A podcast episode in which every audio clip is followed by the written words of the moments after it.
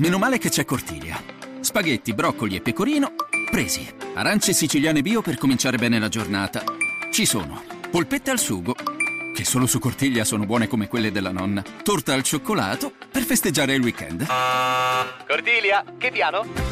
Dai una svolta alla tua settimana con Cortiglia. Su cortiglia.it o sull'app puoi fare una spesa di qualità e riceverla in tutta Italia. Scopri su cortiglia.it la tua promo di benvenuto.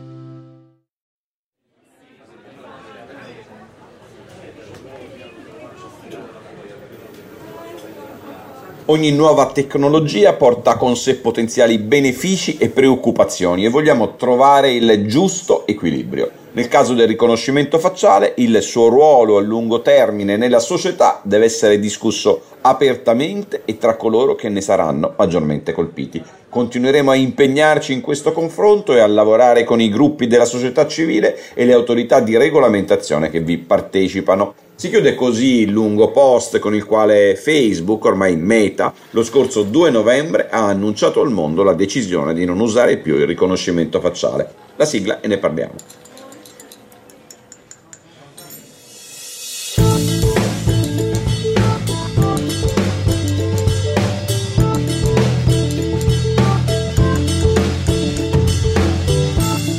Notizia che arriva a sorpresa, carica di significato e occasione di qualche riflessione. Intanto è difficile non chiedersi cosa abbia spinto Meta proprio ora a decidere di spegnere una tecnologia che ha difeso per oltre un decennio e che le è costata prima miliardi di dollari di sanzione da parte della Federal Trade Commission americana e poi centinaia di milioni di dollari di risarcimento danni a valle di una class action in Illinois. Che cosa è successo? Cosa sarebbe successo se non avesse fatto un passo indietro?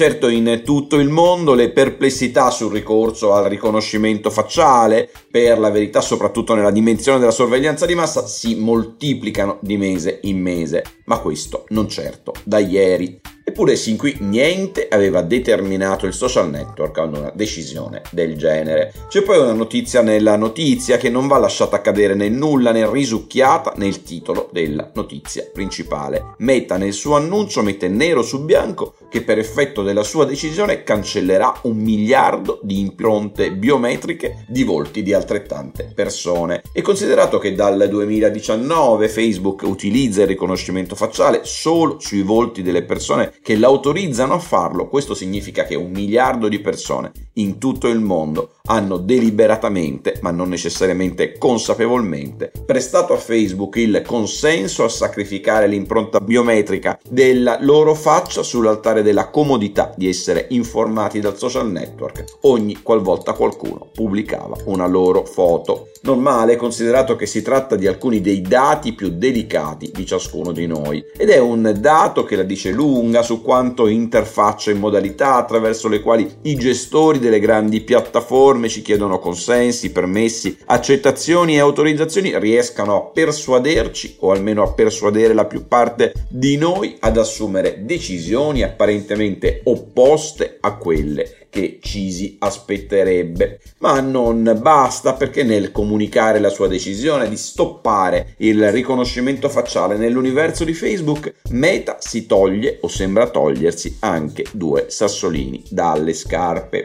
Il primo se lo toglie dicendo che la decisione di cessare per ora il ricorso all'intelligenza artificiale è anche dovuta alla circostanza che i decisori pubblici in giro per il mondo non avrebbero ancora assunto decisioni definitive sulla questione, lasciando il mercato in una condizione di incertezza giuridica. Il secondo se lo toglie ricordando al mondo intero che il riconoscimento facciale, ma il discorso sembra riferibile anche a tecnologie diverse, oltre a sollevare tanti dubbi e perplessità, è anche una soluzione preziosa sotto tanti profili diversi, tra i quali il fatto che ha a lungo garantito ai ipovedenti e non vedenti di sentirsi raccontare dai sistemi digitali di ausilio alla navigazione online il nome delle persone ritratte in una foto. Questo, ora ricorda Meta, non sarà più possibile. Insomma, magari Meta agisce mossa da una qualche insospettabile ragione poco nobile o niente affatto nobile, ma per quel che si sa sta dando una bella lezione a tanti, quella di una corporation che si autolimita rimproverando elegantemente ai decisori pubblici di non aver deciso e avvertendo che dovendo far da sola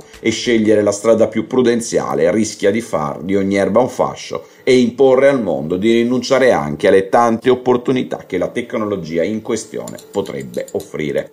Buona giornata!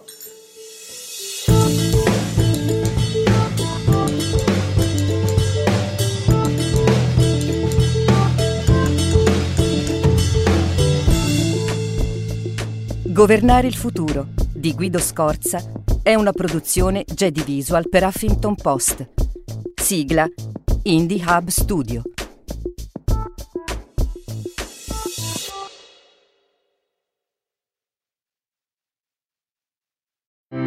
Ah, meno male che c'è Cortiglia. Spaghetti, broccoli e pecorino presi. Arance siciliane bio per cominciare bene la giornata. Ci sono. Polpette al sugo che solo su Cortiglia sono buone come quelle della nonna. Torta al cioccolato per festeggiare il weekend. Cortilia, che piano? Dai una svolta alla tua settimana con Cortiglia. Su cortiglia.it o sull'app puoi fare una spesa di qualità e riceverla in tutta Italia. Scopri su cortiglia.it la tua promo di benvenuto.